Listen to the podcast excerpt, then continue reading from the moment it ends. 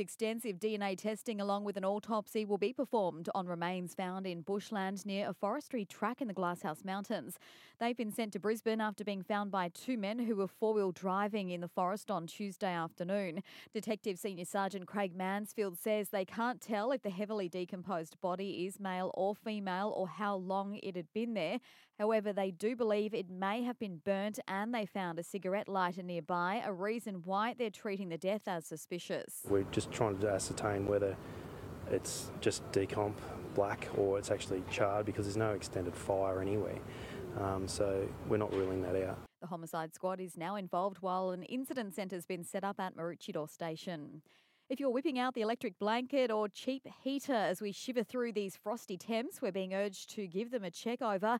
Energex's Mick Bobbin says faulty electrical heating equipment can pose a big safety risk if they're used or stored incorrectly. We're really looking to promote responsible use of the heating equipment, whether that's locating it in a space in the house where the dogs aren't going to run around and bump into it, but also to if you're going to leave a room unattended for a period of time or if it's at night before everyone goes to bed, make sure you switch it off. It's after two house fires on the Sunshine Coast this week. The first in a Batinia home was ignited by a candle left burning in a bedroom, while the cause of a fire which destroyed a home at Cambroon near Maleny on Tuesday night is still under investigation but is not being treated as suspicious.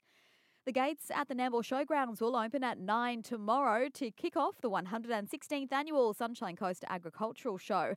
Friday is also a public holiday for the former Maroochy Shire Council area. The usual favourites are back, including the Sideshow Alley, rides, show jumping, wood chopping, cattle judging, and a nightly speedway show and fireworks display. There are a number of parking options you can check out online, including a free shuttle bus service from the Nambour train station to the main gate.